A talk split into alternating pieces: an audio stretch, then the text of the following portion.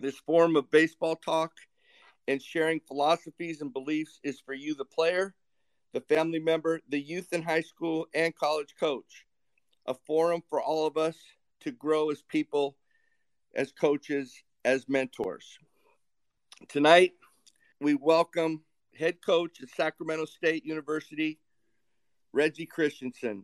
Reggie, known him for years as a quiet, strong leader, winning coach, has led the Hornets team to nine straight 30 plus win seasons, nine postseason appearances, three tournament titles, and Reggie has been a two time WAC Coach of the Year in 2012 and 2014. His Hornets, a three time WAC champion 2014, 2017, 2019. He has had two 40 win seasons in 2014 and 2019. He has been honored as the 2012 and 2014 MLB Northern California Scouts Division One Coach of the Year. He's led the Hornets to their first NCAA regional appearance in 2014. Only Division One program in California with 30 plus wins in each of his last nine seasons. He has 275 total wins since 2012, which ranks him sixth amongst California Division One programs. He's had 23 players selected in the MLB draft since taking over as head coach in 2011. An unbelievable stretch of success and leadership at a state Division One school. He's had an unbelievable resume. Please welcome Hornets head coach Reggie Christiansen. Butch, thanks for having me. Reg, really appreciate you being here want to get right into your you know your background in coaching where you started some people that may have influenced you as a coach and just a, you know a little bit about reggie. Yeah so i grew up in humboldt county small little lumber mill town scotia california and moved to ferndale when i went to when i went to high school. We moved to ferndale and i was there for four years.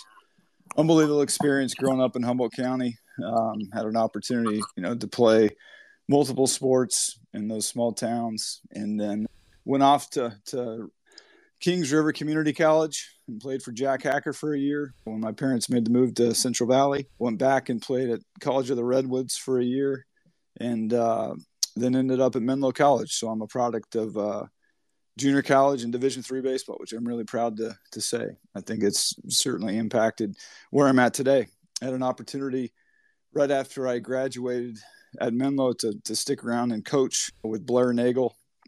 And then went back home to Humboldt County and uh, coach high school baseball at my alma mater, Ferndale High School, for a year and had a tremendous opportunity to go back to Menlo College for a year. Or it ended up just being one year, but became a head coach at a really early age. Um, and in that time at Menlo, I had a really, really cool opportunity to work baseball camps at Stanford.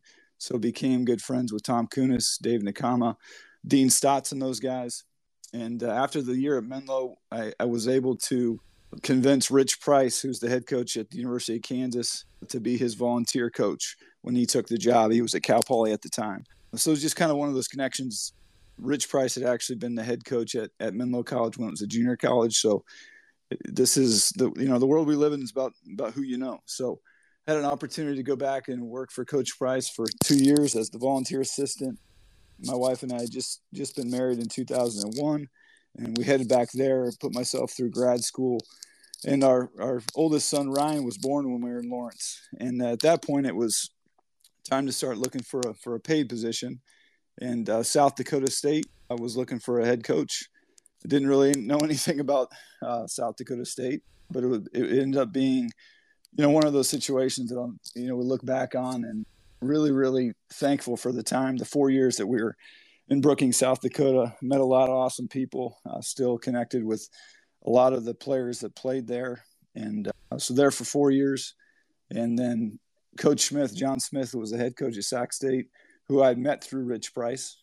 Um, called at the end of my fourth year there and offered me a chance to come back and be his assistant coach and uh, came back here kind of looking to get back to California. Our, our middle child, Reese, had been born in Brookings And obviously, you know, the weather in, in, in, South Dakota isn't really conducive to baseball. So I was away from, from my wife and, and the two young boys a lot, being on the road, playing games, and then recruiting this summer. And uh, the opportunity to come back to California meant was was really uh, something our family couldn't pass up. So had that opportunity to do that. It worked out that Coach Smith and the athletic director at the time, Terry Wong, believed in me and gave me an opportunity to become the head coach. And uh, that's really my journey. I had so many people along the way that have really, really impacted me in terms of where we're at today. And uh, really excited to be on here with you tonight, Butch. I've listened in the last few weeks, and you've had some some really good speakers. Thank you. I think you're gonna. I think you're just as great a coach as all the people we've had on here. And can you, you know, with the, the amount of young people this show is targeted for, and families, you know, the going through the youth baseball experience. You've had children too, and you have a son that's going through it. What what do you look at in the youth baseball experience now for these kids, and what they should be doing in order to try to get to that next level? It's a great question. Yeah, I have two sons that are you know 16 and 18 uh, that have played you know the travel circuit, high school baseball. You know, I just think the number one is just to make the emphasis to to be excited with where they're at right now. I think there's, you know, and it's us as adults, it's really not the kids' fault. We just place too much importance on, you know, getting looked at or getting a scholarship or going to this event or that event. You know, something sometimes I just think it's lost in terms of these kids just being excited about playing with their with their teammates and their friends and and knowing that those things will will take care of themselves. Hopefully at some point we as an industry, meaning college baseball, does the right thing and really changes what the recruiting calendar looks like. Because until that changes, obviously, you know, the, the families aren't going to uh, change in terms of what their perspective is, which I understand. I get it. But yeah, just enjoy where you're at. You know, I think that you also have to be willing to say no sometimes. You know, I think that we as parents, you know, we, are trying to, to look out for our kids and, and give them um, great opportunities to go out there and seek those things. But sometimes I think it's best to pull back and not necessarily play 12 months out of the year, have, have some balance as well. You know, I know there's, you know, everybody talks about playing multiple sports and I understand that that's, that'd be awesome if, if they all could, but you know, it, it's not really realistic either. You know, some, there's really good athletes, especially here in Sacramento that do play three different sports. And It's a challenge for some of these kids to make a team, you know, to make a basketball team. I'd love it if my two sons could make the basketball team at the high school that they attend, but they're just not good enough. So their route's a little bit different. But yeah, just enjoy where you're at, slow it down a little bit, and uh, just understand the things things every kid's journey is a little bit different i remember when my oldest son was nine or ten and there's you know kids in the league or kids he played with uh, that are monsters right be okay with your your kid not being the best player at nine. You know, I used to tell families, you know, I want I want my sons to be good when they're 19 and 20, not necessarily nine or 10. So that's my take on that. Thank you. Let me let me go to these. You know, you're seeing more and more. I know we are in California, and you know, it's a, a social media world.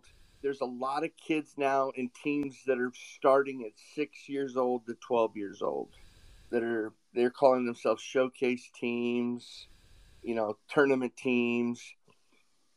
What is an age that you think, if you could break it down into the first, you know, twelve years of a kid's life, a baseball life, what would what would you recommend to a family and to parents with their, you know, six to twelve year old? Yeah, that's a great question.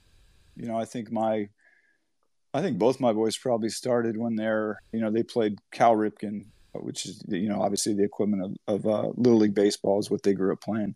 Then in the summertime, in the fall, they would play on some travel teams. And I think we just did it because everybody else was doing it. I, I don't know if it really impacted whether it made them better or not. But I would say, you know, right in that 11 and 12 year old age, age would be uh, my recommendation. That doesn't mean they can't play baseball, um, but I'm not sure you know if you know it's january right now does it really you know does a six to eight year old need to be going playing tournaments in january i know they are but i don't know if that's necessarily their bodies are going to change so much which as you know like from six to 16 they're going to throw differently and i think there's just more coaching going on at a younger level and i'm not sure if that's necessarily health, uh, healthy because eh, their bodies are going to change, and uh, you know sometimes these kids just need to be kids and and do some different things. But you know, obviously, there's families out there that are excited. Their kids love to play the game, right? Um, and they want they want to give them an opportunity to do so. So I really think it comes down to each family. But I would say, look, if I had to do it over again, you know, probably in that 10, 11, 12 year old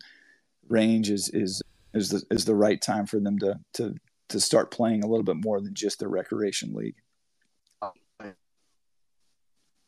Kind of go off here on a little different tangent for a minute because people are are texting me wanting to ask questions. And here's one of the questions that i'm being asked and then we'll get back to where I, I, was trying to go to with you. Can you talk about the 11.7 that you're available to participate in, in with scholarships? And can you explain to our families that are on here the recruiting you know what what it all means, what the 11.7 means, what you can do for kids, how many kids you can have on your roster. I know that that stuff's all kind of changing and it's putting you kind of in a pickle. But can you just talk about the whole 11.7? Yeah, so you know each each school, the NCAA rule for Division One baseball is 11.7 scholarships, meaning you know I think a scholarship at Sac State if you're like an in-state resident, there's a there's a number. If you're a WUE, which means a Western Undergraduate Exchange, like Washington, Oregon, Arizona, Hawaii, there's a number. And then if you're uh, out of state or they call it non-resident, there's a number attached to it. And so, you know, let's say we give a kid ten thousand dollars in the in the and the 20,000 is the cost of a scholarship based on where he's from. So he's on like 0.5, right? So as you go, you can see how those things, those sorts of things add up. And traditionally you can only use 27 guys to make that 11.7 now we've had some changes with covid and, and it's up to 32 right now and there's there's some ways where you can go less than 25% or less than a 0.25 but i'll just talk more prior to. So 11.7 27 guys is what you're allowed to spend that 11.7 on. And then obviously you have a roster of 35 that's traditional. That's what it will get back to. Uh, so that's eight guys on your roster that are non-scholarship players we've been fortunate to have some really really good kids that have come on non-scholarship and then obviously we reward them down the road. But yeah it's a challenge. It is a it's it's the one of the parts of my one of the few parts of my job that that I don't really like dealing with because you're always you know having to do different things. Like let me give you an example. You know we have some scholarship money free up let's say uh, you're going to give this kid a little bit more and, and, and he'll be on a little bit less next year. So you have some room. If you don't lose a guy to the draft you can have some money left for him. Or you do lose a guy to the draft you can go out and get a guy to help replace him. So that's the business part of it. I think a lot of parents don't quite understand and rightfully so. But it is it is a, juggle, a juggling act to make sure you stay at the 11.7 Then obviously you know we've been fortunate to lose kids to the draft which which is awesome. But even some of the bigger schools you know the arkansas and the lsus and schools like that you know they're they're probably going into a draft situation having having already spent you know let's say 13 and a half scholarships having to get down to that 11.7 based on who's drafted and who, who comes back. So i think a lot of times that's when you're going to hear in the summertime kit programs or walking away from kids telling them they don't have room because 11.7 is really really hard to manage in some of those situations because the draft now is later. And i'm not saying it's right to, to over recruit or or spend more than you have you know because those are bad conversations to have. But the ncaa in my opinion has i shouldn't say the ncaa whoever the governing body is that decided that we could only get 11.7 is really doing a disservice to these kids these families and the game of college baseball and can you go further on that one, please? well, I just I just think like that part. Yeah, why why why is it eleven point seven? Why isn't it more? You know, why do we only have two paid assistant coaches and not three?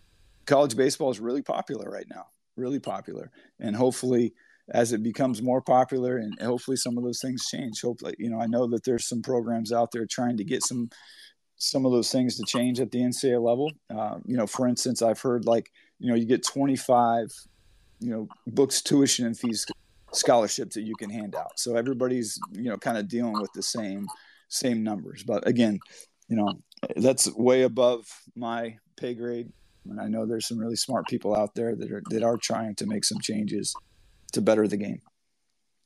Awesome. Thank you for uh, you know finishing that. I want to ask you. We we we tend to get a lot of young coaches on these calls also.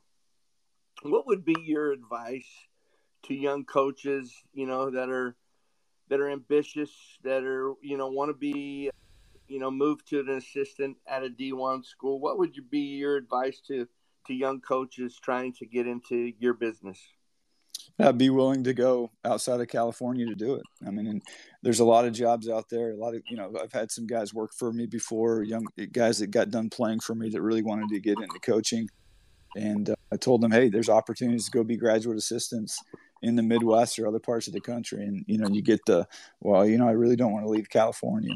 You know what? Sometimes you're going to have to bet on yourself and be willing to go to a part of the country you've never experienced and uh, take those take those uh, chances, if you will.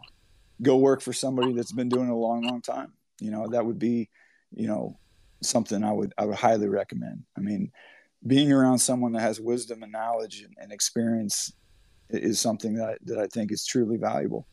But also make sure you're going to go work for somebody that you, you know you can you can trust, right? You're, you're going to make those calls and and make sure you're getting into a situation where you're not going to compromise who you are as a person as well. Reg, you're you're at a state school in Sacramento. You know, a good baseball school, but nobody would consider it before you got to Sacramento State as a place that would be a, a great landing spot. Now, you know, you can recruit players on a national national forum if you want to. What what do you think would be important for the kids around the country to know about you, Reggie Christiansen? Oh, that's a great question. That wasn't in the, the in the script that you sent me. Sorry, there, brother. Uh, I had to, I uh, slip you a little. No, you know what? I think. Uh, look, we, we've we've had a lot of success because we've had really really good assistant coaches as we do right now. We've had really really good players, and we've had really really good family support. I think those are the three things that that have allowed us to be successful. Now, on top of that, as we've had success, the administration, our athletic director, Mark Orr, our president, the folks on campus are spending money in terms of giving us the resources that we need to be successful. You know, I read a Tom Osborne book a long, long time ago, um, the, the old coach at, at Nebraska, and talked about why he stayed there so long. And it really came down to, you know, if you're in a place that you feel like people are going to support and make it better, and sometimes as coaches, you know, it's not fast enough, right? But if you're in a position where you think people are that you're around are going to help the experience for your student athletes continue to get better, there's really no reason to leave. And I really feel like we're in a unique situation right now with the administration level. The players, the families that are in our program, and those that have been in our program are just so incredibly supportive. And uh, I think you know we've had I've had quite a few former players come work for me, and I think that that's a good sign. Um, so we're trying to do everything we can to provide these guys a quality experience. Shoot, we're not perfect. You know, I've certainly made mistakes, but we're trying to to to be vulnerable with our players and, and admit to those faults when we do make them, and and just help them at the end of the day. You know, in 20 years, be successful husbands, fathers, and people in the community. Coach, can you talk about your uh, expectation level of your players and what when once they get to your school so kids you know i think kids go to school without really understanding what's the you know expectation level once they get there. They've they've done enough at their high school to to get them by and they're still the best guy. But what's the expectation level when players get to you? What what what is your what do you expect of them? You know on the baseball side you know to be somebody that's open minded and, and, obviously the work ethic. You know, that's why we recruited them. But but you know, have a growth mindset in terms of their development as a baseball player and to take ownership of that. Right, we're here as coaches to help them develop and give them the tools and resources to do so. But they really need to take ownership of it. You know, that's on the baseball side, and obviously on the academic side, you know, we're recruiting for the most part, kids that have over 3.25. I know we're a state school and we get that state school stigma, but the best players we've ever had are also the ones that excel in the classroom. And I think that's not a coincidence. So, trying to recruit really, really good student athletes, but then also hold them accountable to that when they get here. Very rarely does a guy that's a 2.5 last very long here. for some reason they tend to eliminate themselves. So I'm not here to, I, am not a babysitter when it comes to the academic piece. We have a tremendous resource staff that helps our guys that need help. We have, you know, the free tutoring, but they know when they get here that that's, that's a part that's going to be important. If I can't trust you in the classroom, it's certainly going to be hard for me to trust you on the field in the ninth inning, game on the line to make a pitch. Then obviously, you know, the off the field to be a good citizen, you know, to make good choices, to, to take ownership of the choices when you make bad ones. And uh, those are the three components as to, in, in terms of what I expect. And again, we're not perfect. I don't think anybody is, but we certainly have high standards that we hope to to continue to achieve in that in those three areas. Great. That's. I mean, I can totally see that of you. You're stand up guy. Let's go to a little bit of, of recruiting stuff. Obviously, you've had a lot of of success, winning over 30 games every year. You is there a certain when you're out watching a player skill wise, what are some of the things so our people know? Does analytics become part of your your scouting and what you're looking for when you go to a game? What what are the what are the things that you're looking for in a player? Are you watching families? Are you watching how parents react? What are what are the things that you look for when you're out scouting a game, Reg? Yeah, I mean, I think you're certainly looking for athleticism. Number one, do they play hard?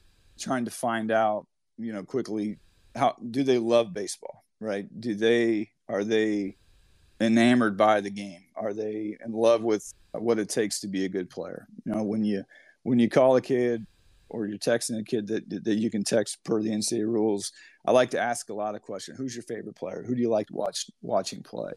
You know, and quite honestly, you get turned off when when you know it's the postseason baseball and and you're communicating with a kid and he's not even watching the games. I just want players that just uh, they they breathe it, they eat it, they sleep it, that just absolutely love baseball so eh, then obviously you know to your next question just in regarding to the parent piece yeah i think the parent piece is really really important. You know i think that that's something obviously the last couple years with covid not being able to have some interactions with some of the parents on campus like we would hope has been a little bit more difficult. But you need to get a sense if does that family's belief system fit the belief system of our program? I think that's critical. And i don't mean, mean you know i don't mean belief system from a political standpoint or anything like that but like are you going to support the coaching staff? Are you going to support the decisions we make?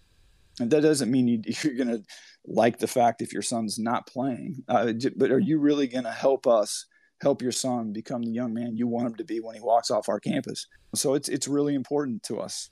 Yeah, do we go to games and you know I want the parents to be parents when they're at their son's game. You know, support their parents. I don't want the parents to be umpires. You know, it certainly is a turnoff when we we heard that you know i think steve holm made this comment with you a couple weeks ago when you, you're sitting with a, a, parent and a player and they say we you know it's not we. This is your son's your son's opportunity. I certainly understand you're an integral part of it but you're there to be a support piece for them. And uh, obviously you know there's i've been here a long time and i have some great relationships with with parents of players that i've that i've coached.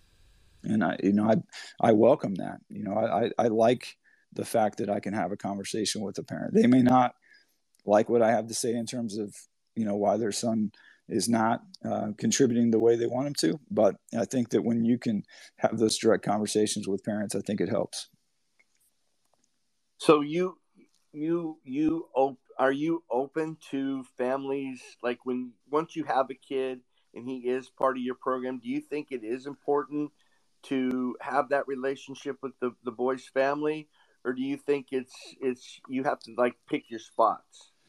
Well, I'm open. Yeah, I'm open with it because look, at the end of the day, you know, I want you know, I, we don't have to agree on everything, right? But I know after a game's over, right, they're going to go to dinner with their parents, and I I know some of the, what those conversations are going to be like if I don't have a great relationship with that family so you know yeah I, I, do welcome it i want them to know and i'm not talking about you know who's playing or who's not playing. I'm not talking about those things but if i know that this mom and dad are fully supportive of our coaching staff and what we're doing to help their son become a better baseball player i know that the culture in my clubhouse is going to be really really strong. The times that we've struggled with our culture it's i know that the the interference or the the things that are being said outside of our clubhouse from parents or girlfriends or whatever takes that kid or that group of kids further away from what we're trying to accomplish as a baseball team and really with that with that group. So absolutely i have a pulse on that. I, I, I that's something that's important to me. I want our families to be so excited about all 35 players that are wearing that uniform and not just their son. And the years i think we've been really really good. I think we've had that. And you know hopefully we can continue to do that reg when you look at players and you say hey this guy's got a chance to be a leader of my team what what are leadership qualities for you with with players in your program? You know i think kids are willing to take ownership of what's going on around them not just what's going on with them. I think kids that are willing to you know to have a one-on-one conversation with with their teammate when things aren't going great you know how how they act you know obviously you know be humble when you are playing really really well but obviously it, handling things when when failure sets in as a baseball player and you know we, one thing we talk about here is you know set the example and be the example and uh, i think we've you know by and large we've had a really really good stretch of that and uh, that's certainly something we're proud of but i think you know you have 35 players on your roster i think you can have 35 players that are leaders. It doesn't, you know, you don't just have one. I think they can all lead individually in different ways. When you're when you're let's let's talk about how you how you put together a team. When you're out and you're looking at your team, do you want to build through a hitting lineup? Are you trying to get the best pitching you can? Are you looking are you into the analytics world? How, how do you I mean, if you're if somebody were to say, "What is a Reggie Christiansen type team?" What would how would you what would you say would be your you know what a Reggie Christiansen team? What's important yeah. to you? Yeah, no, I think you're trying to to build the team in the recruiting process, you know, based on need. You know, I, I don't think we're you know just trying to collect talent and and hope that it fits. So yeah, I mean, there's going to be years. You know, do we need a catcher in this class? Do we need a certain uh, position do we need left-handed bats? Obviously, trying to recruit as many shortstops you know, historically as we possibly can. You know, I think some of our better teams have been guys. You know, I think our 2014 team, most every player on that team at some point was a shortstop prior to getting to us. So I think that you know we're obviously trying to recruit that position, but yeah, just trying to put together a team, and it goes more into the, than just the, you know, the the skills or the tools, if you will making sure it's the right fit. And then on the pitching side, trying to recruit starting pitchers first and foremost. You know, I think that you know there's a lot of relievers out there, right? We're trying to recruit as many starters as we can, and then obviously piece it together from there. Yeah, you know, I think that again on the putting together a team, it's, it's so many things in play based on what you're losing, projecting what you have on your roster, what those guys are going to look like uh, in a year. From the analytical side, you know, I think you're starting to see more and more of that on the pitching seat, on the pitching piece, trying to, you know, watch video and, and then get the Rapsodo report to see how that plays. But I don't think that necessarily, you know, is is the case on the hitting side. I'm not as concerned about exit velocities or anything like that. You know, off a tee or off flips. You know, for that you want to go see those guys play. Can they score up a baseball in the game? But yeah, you know, I, I don't know if that necessarily answered exactly what you're looking for, but it, it, your your eyes tell you if a guy's going to be uh, the right fit. You're trying to project what he's going to look like three or four years from now. No, that's I. That was a great answer. Now you said something in in that conversation about shortstops. Yeah. Now every kid in America thinks he's a shortstop. Every parent thinks their kid's a shortstop. When you talk about a shortstop that you're looking at, what are the tools and the demeanor, game awareness? What are the things you're looking for in the shortstop that you're going to recruit? Yeah, you know, we had I think the the best shortstop we ever had here was a kid named Scotty Burcham, kid from Palm Desert High School, played uh, shortstop in the Olympics for Team Israel. He's been in AAA with the Rockies. He was, if I could go recruit a shortstop, it would be Scotty Burcham. He was a quiet leader on the field. He made every routine routine play he knew he knew where the ball was supposed to go at all times. He just had a great clock. Just had a tremendous feel and knack for the game of baseball was uh, baseball IQ was off the charts high, like off the charts high. His dad played college baseball, played some pro baseball, was a high school baseball coach. So those are the kind of shortstops we're looking for. Guys, you know, we're not necessarily going to the event to see who has the best tools. Now, obviously, tools play in the end at some position, right? But for a shortstop, he's got to be steady. He's got to be some. He's got to be the guy that you know is going to make the routine play.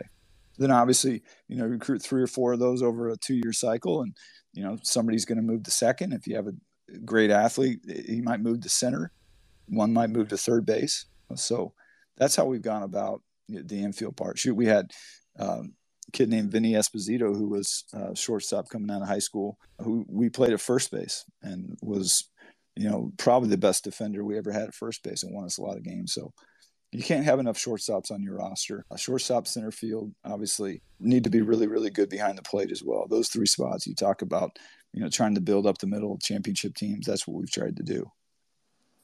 Reg, you know, on these calls, coaches, it always comes back to what is a good teammate, and we talk about it a lot because you know so many youth coaches. It's it's so important to them that uh, a kid learns what a good teammate is. What is a good teammate?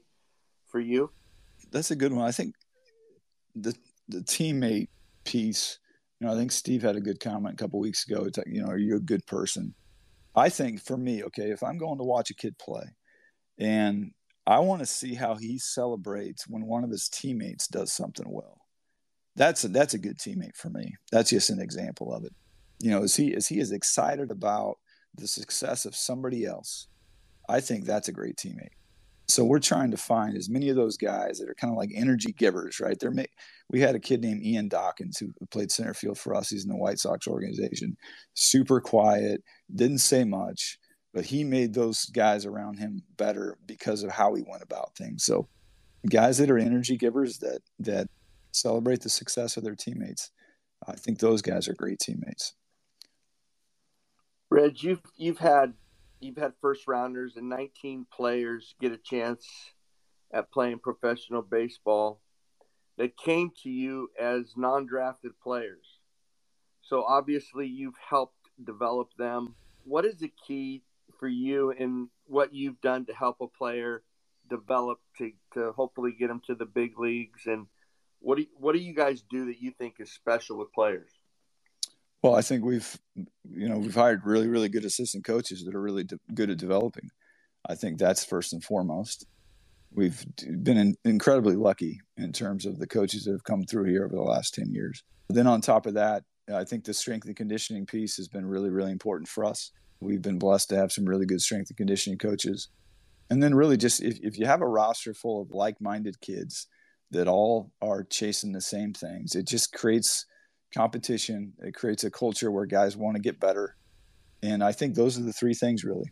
Obviously, you know, who, who would have known some of the, you know, some of these guys have gone off. It came in as a as a walk on. You know, we had a kid named Andrew Ayers, you know, one of my all time favorite players I've ever coached. Comes in from St. Bernard's High School as a walk on, non scholarship, go on, you know, gets drafted. Was a, I think in 2000 and 2012 was the WAC MVP.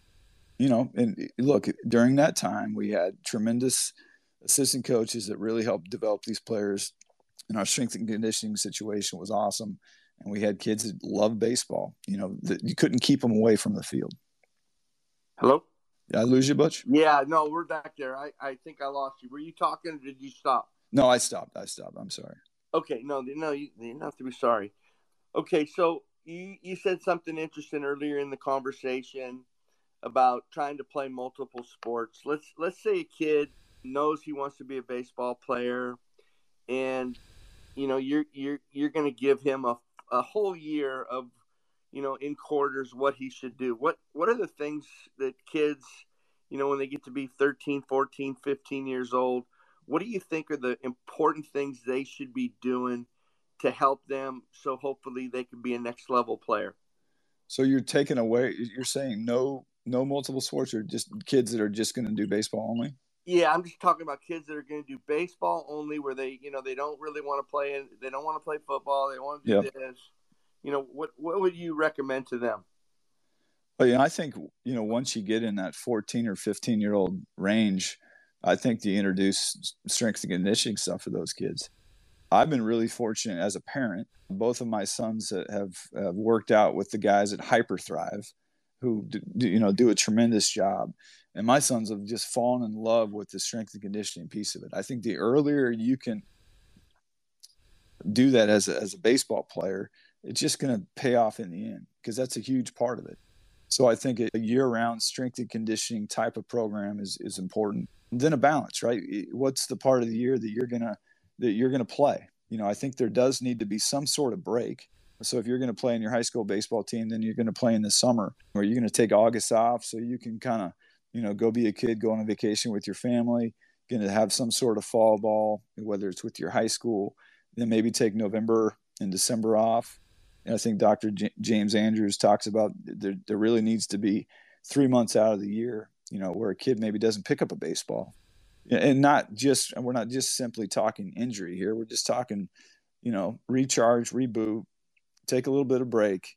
Because uh, then I think they're really, really hungry to come back to it, right? And, and I think you want that. You, you know, I know of some kids and families that they, they burned out. They were going 12 months out of the year for since they were 10 years old, and it just wasn't the same. So I just think there does need to be some balance with it. Yeah, I would say that would be my plan. But obviously, look, case by case, everybody's situation is a little bit different. But Rich, since you, you, I mean, you, you guys have done a really good job in what I feel is like developing some pitching. Obviously, you guys always bang, so you hit. What are the things that are important for you in developing your pitching program? What are what are things that families, you know, might you know young families might do to, that are you know looking towards pitching what can you recommend to the, those families? Well again i think it comes back to you know having a solid throwing program having uh, strength and conditioning piece. And then i think now more than ever skipping steps has become a thing that we've allowed in terms of the pitching development. You know you have we have for the most part a lot of these kids will come in to our program and they'll, they'll they have four or five pitches right and not any one of them are really exceptional but they all claim to have four or five of them a friend of mine i was actually playing golf with not too long ago is a is a pitching coach in, a, in an organization and he told me that in their organization above high a there was only two pitchers that had three quality pitches high a and up but just goes to show how hard it is to really have multiple pitches. So we talk about going back to that, the skipping steps piece. We talk about, you know, fastball command. You know, are we going to have fastball command? Or are we going to have fastball control? We want to have fastball command first and foremost, and then we're going to add to that the secondary pitch. You know, is that going to be a changeup or is that going to be a breaking ball? But we want to have two plus pitches, and then we're going to be willing to move on, you know, to that third pitch. And those are going to be your starting pitchers, right? The guys that do have three pitches. But I think sometimes these kids come in, they want to throw four or five pitches, and none of them are really very good. And when they go out in the game, they get whacked around. They don't get anybody out. They can't throw strikes, and then we're spinning our wheels. Right, Where the, the development piece has has hit a a roadblock. So those are the things that are important to us: the strength and conditioning, the throwing program part, then obviously putting a plan in place for these guys to be successful. Uh, there's nothing wrong with going out there at 14 years old and just having a fastball we had a kid named Sutter McLaughlin. His dad didn't let him throw a breaking ball until he turned 15, and he was really, really good for us. So again, it just it's it's case by case. I don't think there's a perfect blueprint for every kid at that age. Everybody's a little bit different, but throwing programs, strength and conditioning, and really putting together, have your pitching coach, your high school coach put together a blueprint of what it's going to look like, and just be be willing to move up and uh, not, don't skip steps in your process in your process. When you when you talk about when you're out recruiting and you're looking at players, when you have people like coaches that are recommending players to you, you know, I mean, all of us see players in diff- through different eyes, and beauty is in, is in the eye of the beholder. What are some of the things that are you looking? So for coaches that are on this call, what are the things that when you guys talk to coaches what are the like the things that you really want to know about a player well you know if i've never seen the kid play before i you know i guess from the from the hitting side You know, is there a high bat to ball? You know, is there does he make a lot of contact? You know, I think that's really important. Uh, I think defensively, you know, what's the arm play like? Is is can he stay on the left side of the field? Does he have a good arm? You know, what's he what's he run like? You know, is he is he, is he going to have to be a corner guy or can he stay in the middle of the field? So I think the the baseball part, those would be the things. Then obviously you're you know we've talked about you're diving into the grades, you're di- diving into you know the kid, you're diving into the family, and then it comes back to you know you get to the point where you've had some conversations, and then hopefully you can have a face to face conversation with with the player and with his family and really just see if it's a fit. You know, I tell kids all the time it needs to be a fit on both sides, right? It's got to be a fit for us, and it certainly has to be a fit for you. And you know, you know that's really the next step. You know, but yeah, we this thing doesn't work without having good relationship with high school coaches, travel ball coaches. At the end of the day, we're trying to recruit kids that come from winning programs, right? Like the NCAA gives you so many hours in terms of what you can practice you're hoping you get some kids that are, advanced a little bit, right? Coming from programs that they do a really good job of teaching the fundamentals and how to play the game. So yeah, I, I think the better program and and, and uh, more competitive program they come from, it certainly makes our job a lot easier. Reggie, when you go out to a game, what inspires you when you watch a game? What inspires me? I, I love to see just kids have fun playing this game together. I, that's why I really enjoy watching like high school playoff games, right? Like there's something on the line. You can just see the emotion that these kids have trying to win for their high school, trying to win for each other. You know, it, there's nothing better than you know, like the NFL, right? And the playoffs, right? That you want to see kids play with something on the line. And I just remember back, you know, whether I was a player, or my son's playing. Um, it goes so fast, right? So it, you just try to to allow yourself to to enjoy watching them play. I think sometimes you go watch these games and and uh, you're there to see one kid, right? But oftentimes you, you see an, another kid that you didn't even know about while you're there, um, and even other times you, you you just see kids playing the, the the reason why kids should play because they love it you know, there, there's players out there that aren't going to play Division One baseball, but there's going to be some players that can play elsewhere. And look, I'm a Division Three baseball product myself, and if I can help a kid, you know, pick up the phone and, and make a call for a kid because I really enjoyed watching him play, um, that inspires me because I think I was one of those kids at that age, and somebody somebody was willing to help me out. Okay, I'm going to go off the script a little here, Reg. Okay and I just thought of it, you know, thinking that you'd be a great person to explain this to our players because I hear it more and more when I go places and hear coaches say it. Jimmy, you got to slow the game down. When you hear somebody or you use that saying, you're going to slow the game down. Can you tell our families here that are listening what, when they hear that, what that means? Yeah, I think that happens a lot. You know, when you you go from playing JV baseball to playing varsity, right? The competition is better. The game is going fast, right? When you go from high school to a freshman in college, the game is going fast. So every level you play, you know, uh, Rhys Hoskins would tell you, you know, when he was in A ball and then went to double A, the game sped up. And he made it to the big leagues, the game sped up. So it takes you a while to really understand what slow the game down means.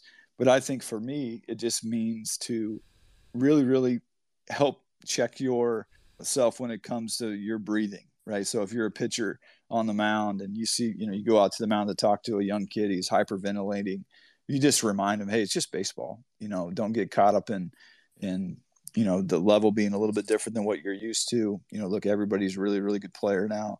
So just talk about breathing, talk about you know, taking your time. I mean, how many times have you seen a kid get in the box that's a, a young a young kid, and it's like he's in a race to get out, right? He's he's not taking his time in between pitches. He doesn't have a routine. So really, it's just the breathing and having a routine and not making everything so life or death, right? You know, you see, you know, guys are afraid to make a mistake because they feel like it's it's a life or death thing. Just it, it just takes time, you know, experience, going through it. And I think we as coaches try our best to make practices that way to help them slow the game down. I think Coach Flores, our infield and hitting coach, does a really, really good job at trying to speed it up in practice to force them to have to slow it down. So then when we do get to game day, we've trained and practiced in a way that has helped them do that. But yeah, that's that's the best way I can describe it. Just it's a feeling, right? It, it's helping them understand when things are going too fast in their head and just being able to unclutter those thoughts and, and emotions and, and just play like you did when you're eight years old playing wiffle ball, Butch. How how much time do you spend on makeup type stuff? I mean, you know, there's so many coaches that are mechanic guys, and there's so many guys that are game guys that just play and you know inter squad it. How how much time do you feel it's necessary to to go over the mental stuff in the game? You know, I think the longer I've done this, the less I've been involved in the the daily baseball part. You know, I have really, really good assistant coaches that do a really good job in those areas. I think I try to spend the majority of my time observing, evaluating, um, and then really having one-on-one conversations with these kids about how I think that they can, you know, change something some some, some level of. We talk about belief. You know, it, the biggest thing for me I, I stole this from Bill Kernen, who who coached with me a few years ago. I think belief is is is is why good teams are really really good. They really really trust themselves, and the individual and the team has just a high level of belief. So we're trying to build that individually with a player. I'm spending more time pulling the kid aside, calling the kid after a practice, texting the kid, just trying to instill some confidence in them. And sometimes I have to kick them in the butt a little bit too but I think that for me, the mentality, the mental side of the game is far more important in my position as the head coach than taking a guy down to the cages and working on his swing. Because when you get in the game, if you don't have a good sense of of what that looks like and feels like, and if you haven't created some confidence in yourself, it's a really hard game to play. So that's that's an area that I the longer I've done it, I've pulled myself back a little bit more on the coaching piece and really tried to insert myself the best I can to help these guys individually have some success. How, how big a part does, when you talk about makeup, how, how big a part does it all play in where a guy came from and what environment he grew up in? Do you feel like you can change a guy's makeup? Oh, that's a great question. No, I, I don't necessarily think that you can change a guy's makeup. I think that the culture or the group of kids that you have in your program can sway the makeup good or bad. So I think we're always trying to to do the best we can to to ensure that there's like-minded kids when it comes to you know what are their dreams and goals, right? Your job as a coach, you know, I heard this a long time ago. The basketball coach Larry Brown his job was to hold his players accountable for their dreams, goals, and desires, he called them. So if I have 35 kids in that locker room that have an aspiration to be the very best baseball player they can possibly be, and that's not always pro baseball, but be the very best they can possibly be, do really, really well in the classroom, and care so much about winning as a group, then I think really good things can happen. And, and you know, from a standpoint on the recruiting part, you know, I'm really proud of, you know, the areas that we've gone out to recruit. We are trying to find diverse group of kids. Now, I know a lot of times when you say diverse, it, it, it gets equated to, to race, ethnicity. I'm talking more about, you know, some areas and types of homes kids came from, different backgrounds because I think it's like a melting pot, right? You get these 35 kids together that come from different walks of life, different parts of the country. Shoot, we have six Canadians right now. I think it's really cool how baseball can really, really develop some meaningful relationship that these kids are going to have the rest of their life. And I really enjoy that part. You know, I just got back in January. Um, you know, 2012 to 14 was a really awesome time here for our program that really kind of built where we're at now. And I went to Bandon, Oregon, and played golf with 12 former players of mine. And those guys were from different places, and they're in each other's weddings. They're best friends with each other.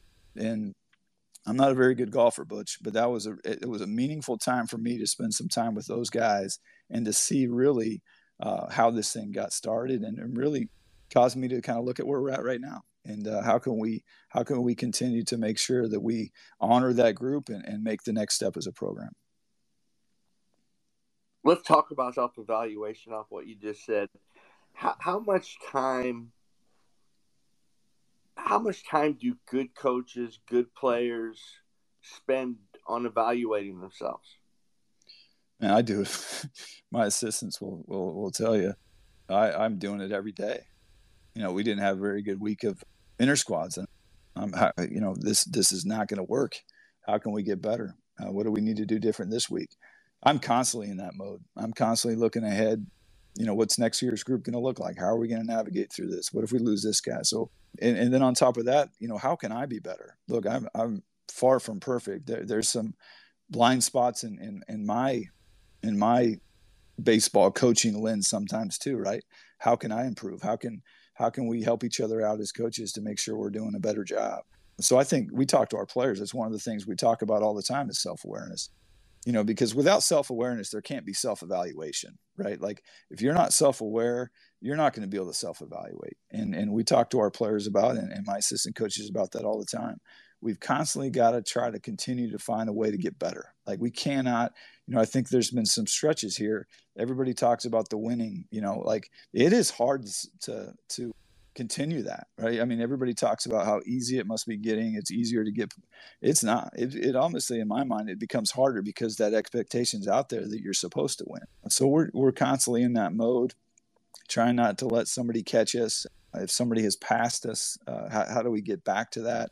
you know so yeah we're self-awareness i'm glad you brought that up you know at the end of every year i tell i tell recruits this i tell um, families this at the end of every year i evaluate myself primarily one way would i allow my two sons to play in our program and shoot but there, there's there's there's times maybe not seasons necessarily. There's times where I have to reflect back and say, you know what, like, I don't know, man, we, we've got to do a better job in this area. We, we've got to do a better job in that area. Am I doing a, as good a job as a leader as I possibly can to make sure that, that, that I'm not missing something? So yeah, for me, the self-awareness piece is something that I, you know, I wake up in the morning, how can we be better? And I go to bed at night, you know, good, better, and different. Let's do it. Let's do it better tomorrow. Hey coach, we talk about emotion you know, and coaches, we're big tough guys usually, and we don't usually want to show our emotion to our players. What what do you think is good emotion and what's bad emotion when it relates to your team? I, I, I genuinely just want our guys to be who they are, you know, and, and that's going to come out in different ways. I, I think that when guys are, it's kind of like an act, right? When they're going to like blow up, when something bad happens or act out in a way when something I, just want them to be genuine in who they are you know we had a kid named Nathan Lukes who's uh, signed with the blue jays will be in big league spring training every single time he got out he came back to the dugout and he kind of slammed his bat into the bat rack. It lasted about three seconds and he moved on Then he went out and played great defense. That's just how he acted. It wasn't like he didn't do it you know when things were it just what he did right? And and i think that if you can allow these guys to to act in a way that's real uh, and not kind of draw extra attention to themselves you let it happen. I, I don't want to be a manager of emotion. I don't want to you know regulate you know what what's can and cannot happen i've had a harder time with some of the antics that go on during the game call me old school but you know, I just think that there's a certain way to play the game between the lines. But you want these guys to have emotion. They, it is a game. You are playing a game, and you want them to have fun doing so. That's a great answer. Let Let me ask you about. I just had somebody uh, DM me and ask, want to know what goes into your exit meeting. So, like, you know, people here, you know, hey, I'm having an exit meeting. So, like in a, a Sac State exit meeting, when you're having your meeting with the guy, what is the things that you talk about with them? Well, I think it's different every year. I mean, I'll give you an example of what happened this year in our exit meeting. So we we decided we had a large roster, right? We we decided this year in the fall for guys to have almost like a report card, right? This is what the coaches think. This is what the head coach think. This is kind of what the what your teammates think in terms of like what what the, the depth chart looks like. I wanted them to have a crystal clear picture of what it looked like at the end of the fall. Now, you got some guys that, that like that. You had some guys that didn't like that. We had meetings with guys in terms of, hey, this is where you're at. This is what I think's best for you. This is what I think's best for your career. And at the end of the day, I, I've got to get to a place in my heart and my mind, right? That I know that I'm going to make every decision that I think's best for that player. Now, they, they don't necessarily see that right then and there, but hopefully, and 10 years down the road, they can come back and say, you know, I'm glad, I'm glad you talked me into to, to going the junior college route. I think that was what was best for me. So again, every year is a little bit different when it comes to that. But at the end of the day, we're trying to do everything we can to make it about what's in that player's best interest. And, you know, sometimes the truth does hurt from our perspective but I, but you know, my assistant coaches, you know, we have these conversations, you know, behind closed doors as to what that looks like, and it's easier for me, I think, than for some of these other um, guys that have coached with me. I played junior college baseball, had a great experience. I played at two different junior colleges. Then I had a great experience playing Division three baseball. I think sometimes, whether it's the player or the family, gets so caught up in the Division one thing, or the only way I can play pro ball is if I'm at a Division one school. I think you would have a much better experience if you go to a level in which you could play every day than sit for three or four years in our program and not play at all. That's just me personally.